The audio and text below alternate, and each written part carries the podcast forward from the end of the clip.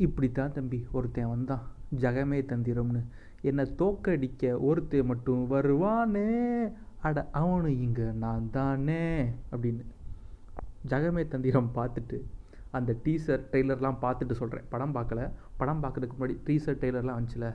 அதை பார்த்துட்டு எனக்குள்ளே இருந்த அந்த கிரிஞ்சிசம் எப்படி வெளியே வந்துச்சுன்னா அது ஒரு ரைட்டப்பாகவே நான் போட்டிருப்பேன். இது தேட்டர் ரிலீஸ் ஆக வேண்டிய படம். டேய் கொரோனா. எல்லாம் உன்னால தான்டா ட்ரெய்லர் ஹாலிவுட் தரம் சந்தோஷ் நாராயணன் வழக்கம் போல் புகுந்து விளையாடி விட்டார் நமக்கு தெரியாத ஊரில் நமக்கு தெரியாத மொழியை எல்லாம் பேசும்போது நம்ம ஊருக்காரனை பார்த்தா நமக்கு எவ்வளோ சந்தோஷமாக இருக்கும். அப்படி தான் தனுஷை பார்க்கும்போது எனக்கு இருந்துச்சு. அவரோட வளர்ச்சியும் சேர்த்து தான் சொல்கிறேன் துப்பாக்கி நீட்டி ரத்தத்தோடு நிற்கும்போது கொக்கி குமார்லாம் வந்துட்டு போகிறாரு கார்த்திக் சுப்ராஜின் தரமான படமாக இது கண்டிப்பாக இருக்கும்னு ஜெகமே தந்திரம் டீசரோ ட்ரெய்லரோ அந்தப்போ நான் ஒரு ரைட்டப்பை வெயிட்டப்பை இறக்கியிருக்கேன். எப்படி? துப்பாக்கியை காட்டும் போது எனக்கு கொக்கி குமார்லாம் ஞாபகத்துக்கு வராராம். சிரிப்புத்தாண்டா வருது. மீ டு மீ என்னைய பார்த்து நானே கண்ணாடியில் துப்பிக்கணும். தோற்று போயிட்டே இருக்கீரா உனலாம் பார்க்க சிரிப்புத்தாண்டா வருது. அப்படிங்கிற மாதிரி தான் இருந்துச்சு. வணக்கம். This is podcast by Asfar இந்த வாரம் நம்ம பார்க்க போகிற படம் வந்து மகான். என்னடா கார்த்திக் சுப்பராஜ்னு சொன்னோடனே எனக்கு அந்த ஜெகமே தந்திரம் மூமெண்ட்ஸ்லாம் ஞாபகம் வந்துச்சு. அதனால தான் உங்ககிட்ட ஷேர் பண்ணணும்னு நினச்சேன். ஷேர் பண்ணிட்டேன். சரி நம்மளும் அந்த ஜெகமே தந்திரம் மாதிரி இதுக்கு ரிஸ்க் எடுக்க வேணாம். படம் வந்ததுக்கப்புறம் நம்ம பார்த்துட்டு என்னென்னு நம்ம இந்த ரைட்டப்லாம் நம்ம வெயிட்டப்பாக நம்ம இறக்கலாம்னு சொல்லிட்டு நான் விட்டுட்டேன். சரி படத்தை ஆரம்பிக்கலாம் படம் பார்க்கலாம் அப்படின்னு சொல்லிட்டு பார்த்தா இவங்க அதுக்குள்ளே இன்ஸ்டாகிராம் ஃபேஸ்புக்கில் ஸ்பாய்லர் போட ஆரம்பிச்சிட்டாங்க. என்ன படம் வருதோ இல்லையோ அந்த படம் ரிலீஸ் ஆகிறதுக்கு முன்னாடி ஒரு மீமை தீட்டு வந்துடுவாங்க ஒரு மூணு பாம்பு நிற்கிற மாதிரி ஒரு மீமை தீட்டு வந்துடுவாங்க அதில் ஏதாவது ஒன்று சொதப்பிச்சுனா நாக்கை இப்படி இழுத்துட்டு வலிப்பு வந்த மாதிரி ஒரு மீமை போட்டுருவாங்க. அதனால் அந்த மீம்லாம் பார்க்கக்கூடாது அப்படிங்கிற மாதிரி இந்த எப்படி சூரியவம்சம் படத்தில் சரத்குமாரும் மணிவரனும் இப்படி போ இப்படி சட்டையை போத்திட்டு போவாங்கள்ல அது மாதிரி அப்படியே கண்ணும் காணாமல் போயிட்டேன். அப்படியே ஒரு மீம் வந்து என் கண்ணில் சிக்கிடுச்சு அது என்ன மீம்னா ஃபேஸ்புக்கில் ஒரு பேஜ் இருக்குது இந்த டார்க் மீம்ஸ்லாம் போடுவாங்க. அதில் என்னென்னா நம்ம அம்மா புரட்சி தலைவி அவங்க அம்மா அப்படி சொன்னால் தான் உங்களுக்கு புரியும். ஜெயலலிதா அம்மா வந்து இறந்த டேட்டும் போட்டு ஒரு இது போட்டு இந்த பக்கம் வந்து மகானோட ரிலீஸ் டேட்டும் போட்டு யூ கெட் திஸ் அந்த மாதிரி போட்டிருந்தாங்க. கீழே கமெண்ட் எனக்கு புரிஞ்சிருச்சு. கீழே கமெண்டில் போய் பார்த்தா அம்மா கான் ரெண்டையும் நீங்கள் கனெக்ட் பண்ணி பாருங்கள் புரியும்.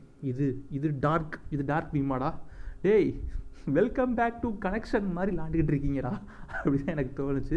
காமிக்ஸ்டான் காமெடிலாம் இவங்க டார்க் மீமில் போட்டு விளாண்டுக்கிட்டு இருக்காங்க.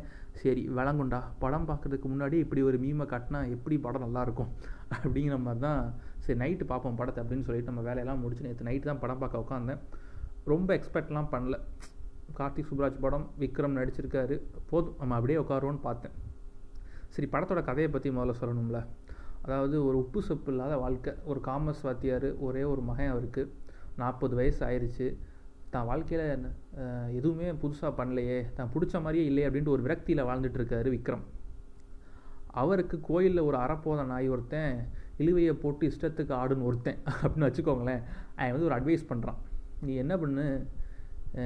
உலகத்தில் மொத்தமே நூறு பர்சன்ட் மக்களில் தொண்ணூத்தஞ்சு சதவீதம் வந்து நார்மலான வாழ்க்கை தான் வாழ்கிறாங்க நீ ஒரு அஞ்சு சதவீதம் மக்களாக நீ மாறு. ஸ்டாட்டிஸ்டிக்ஸ் சொல்லிக்கிட்டு இருக்கான் விக்ரம்கிட்ட. நல்லா இருந்தவனையும் கெடுத்து விட்டு வேடிக்கை பார்த்து குடும்பத்தையே நடுத்தரு கிழித்து விட்ட அவன் தான் அப்படிங்கிறது விக்ரமுக்கும் தெரியாது அவனுக்கும் தெரியாது அப்போ. ஸோ இந்த மாதிரி ஏதோ பேசி சோதனையை நோக்கி ஓடு. சாதனையை பார்த்து அப்படியே மேலே போ அப்படிங்கிற மாதிரி சமுத்திரக்கணி ஈவில் சமுத்திரக்கணியாக மாதிரி சோதனையை நோக்கி ஓடு தான் சொல்கிறான் ஆனால் உள்ளர்த்தம் வேறு. அந்த மாதிரி ஒரு அட்வைஸை பண்ணி அவரை வாழ்க்கையில் ஒரு நாள் தனக்கு பிடிச்ச மாதிரி வாழணும் அப்படிங்கிற மாதிரி வாழ்கிறாரு அதுக்கப்புறம் தான் வாழ்க்கை எப்படி மாறுச்சு அப்படிங்கிறது தான் மீதி கதை. எக்ஸ்பெஷலி ஒரு படம் வந்து நல்லா இருக்குது நல்லா இல்லை அப்படின்னா என்ன சொல்லிடுவாங்க அப்படின்னா விக்ரம் படத்தை பொதுவாக நம்ம பற்றி பேசுவோம். அந்த படம் நல்லா இல்லைன்னு வைங்களேன் விக்ரம்காக பார்க்கலாம். விக்ரம் ஆக்டிங் சூப்பர்னு ஒரு உருட்டு போட்டுருவாங்க. ஆனால் இந்த படத்தில் அப்படி சொல்ல முடியாதுன்னு தான் சொல்லணும். ஏன் அப்படின்னா விக்ரம்காக மட்டுமே இந்த படத்தை பார்க்கலாம்.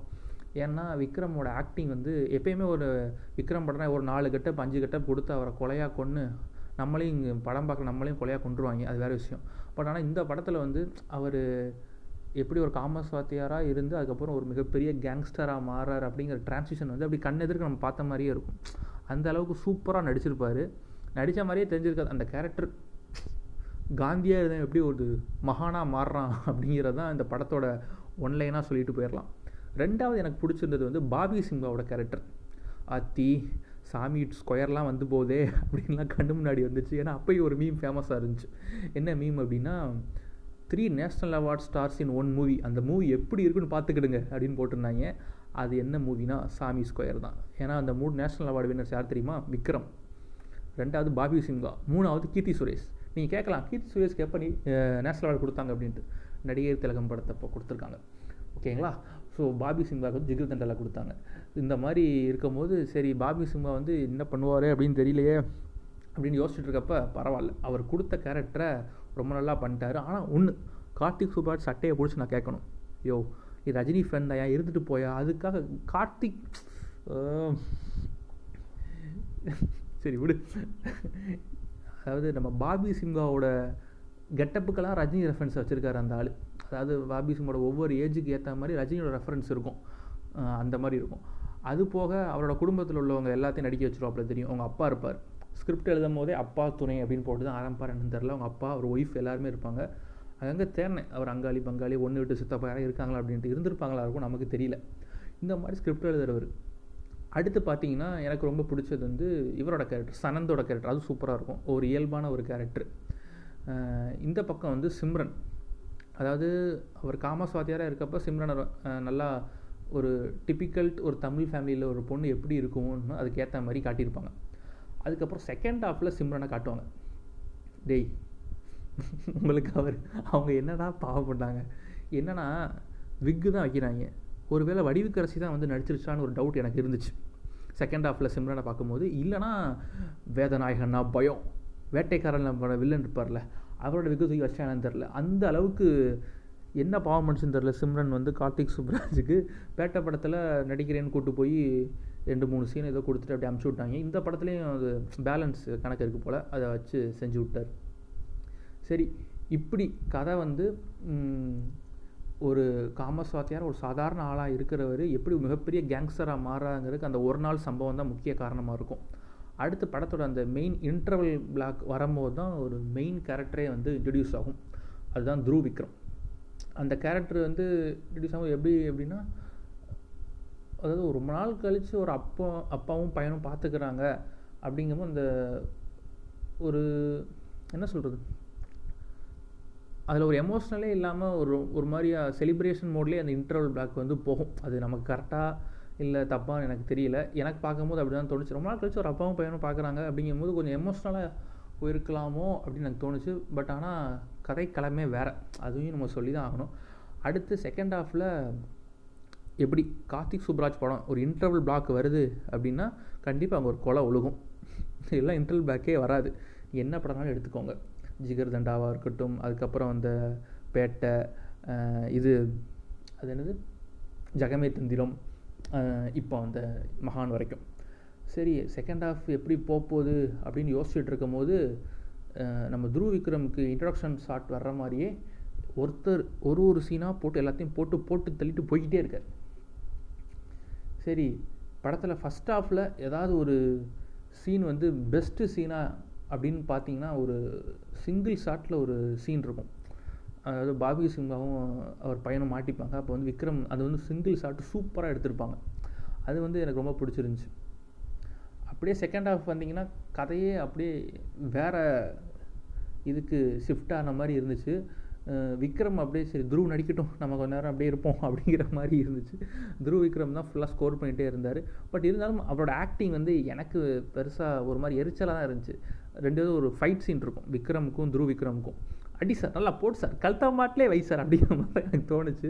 துருவ விக்ரமை பார்க்கும்போது. ஏன்னா எப்போ வந்து ஆதித்யா வர்மாவாக மாறுறாருன்னு எனக்கே தெரியல. எப்படி இந்த வடிவேல் ஒரு ஜோக்கில் மண்டையில் கை வச்சா அவன் கடிச்சிருவாண்டா அப்படிங்கிற மாதிரி கத்திக்கிட்டே தான் இருக்கிறாரு. அதை பார்க்க எனக்கு சத்தியமாக சிரிப்பு தான் இருந்துச்சு சரி படம் அப்படியே ரெண்டரை மணி நேரம் போய்கிட்டு இருக்கேன் சார் கொஞ்சம் பார்த்து கொஞ்சம் முடிச்சு வைங்க சார் அப்படின்னா இல்லை இல்லை. கார்த்திக் சுப்ராஜ் படம் அப்படின்னா இன்டர்வலில் ஒரு ட்விஸ்ட் இருக்கும். அதில் ஒரு கொலை விழுகும். செகண்ட் ஆஃபில் ஹீரோ வந்து ஒரு கிளைமேக்ஸ் ஒரு ட்விஸ்ட்டு இருக்கணும்ல. அது எப்படி?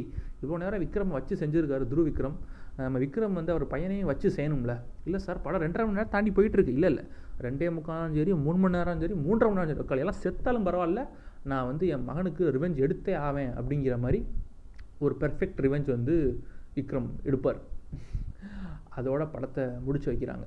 சரிப்பா படம் நல்லா இருக்கா? நல்லா இல்லையா? அப்படின்னு நீ சொல்லவே இல்லை. அப்படின்னா ஜகமே தந்திரம் பார்த்துட்டு ஆஹா ஓஹோ அப்படின்னு சொன்னீங்கன்னா எனக்கு அதுக்கு என்ன அர்த்தம்னே தெரியல. ரெண்டு படத்தையும் கம்பேர் பண்ணும்போது சொல்கிறேன் எனக்கு ஜகமே தந்திரத்தோட இந்த படம் ஓரளவுக்கு எனக்கு பிடிச்சிருந்துச்சி. அந்த படம் எனக்கு பிடிக்கல. ஸோ வந்து பேட்டை அளவுக்கு இருக்கா? அப்படின்னா டவுட்டு தான். பட் ஒரு எக்ஸ்பெக்டேஷன் இல்லாமல் எந்த வித எதிர்பார்ப்பும் இல்லாமல் நார்மலாக போய் உட்காந்து பார்த்தீங்கன்னா கண்டிப்பாக இந்த படம் வந்து உங்களை சாட்டிஸ்ஃபை பண்ணும். ஏன்னா அந்தளவுக்கு ஒன்றும் மோசமாலாம் இல்லை. எடுத்துக்கிட்ட கேரக்டராக இருக்கட்டும் எல்லாருமே சிறப்பாகவே பண்ணியிருந்தாங்க. விக்ரம் சிம்ரன் பாபி சிங்வா ஸோ வந்து கதையே ஒரு மாதிரி ஆரம்பித்து ஒரு மாதிரி போய் முடியும். ஆனால் இன்னொன்று காந்திய கொள்கை காந்திய கொள்கைன்னு சொல்கிறாங்க அதாவது விக்ரமோட அப்பா வந்து கா ஒரு காந்தியனாகவே வாழ்ந்துகிட்டு இருப்பார். காந்திய கொள்கைனா எப்படி சொல்கிறது உண்மையாக பேசுவாங்க. பொய் சொல்ல மாட்டாங்க அப்படின்லாம் இருக்கும். அந்த ஓப்பனிங் சீனில் என்ன இருக்கும்னா டே நீ பிறந்தது ஆகஸ்ட் பதினாறு. நான் வந்து ஆகஸ்ட் பதினஞ்சு தான் பிறந்தேன்னு ஒரு ஸ்கூல் சர்டிஃபிகேட்டில் கொண்டு போய் சேர்த்தேன் அப்படிம்பார். அங்கே மேலே இருந்து காந்தி பார்த்துருந்தா I may joke to you அப்படின்னு கண்டிப்பாக நினச்சிருப்பார். ஸோ வந்து அந்த அந்த சீன்லேயே பையனை அடிப்பார். ஏன்னா காந்தியை ஃபாலோ பண்ணுறவங்க வயலன்ஸில் ஈடுபட மாட்டாங்கன்னு சொல்லுவாங்க. ஆனால் பையனை போட்டு மிதி மீன் மிதிப்பார். அது எப்படி எனக்கு எடுத்துக்கிறதுன்னு தெரியல. அப்படியே ஆப்போசிட்டாக இருந்துச்சுன்னு சொல்ல வந்தேன். ஸோ வந்து எது எப்படியோ இந்த வீக்கெண்டுக்கு சில பேர் படம் வந்து நல்லா இருக்குன்னு சொல்லலாம் நல்லா இல்லைன்னு சொல்லலாம். என்னையை பொறுத்தளவுக்கு இந்த படம் வந்து எனக்கு பிடிச்சிருந்துச்சு. ஸோ நீங்கள் எப்படின்னு பார்த்து சொல்லுங்கள் அமேசான் ப்ரைமில் இந்த படம் இருக்குது அடுத்த வாரம் ஒரு படத்தோட ரிவ்யூவை வந்து சந்திக்கிறேன். Tata bye bye see you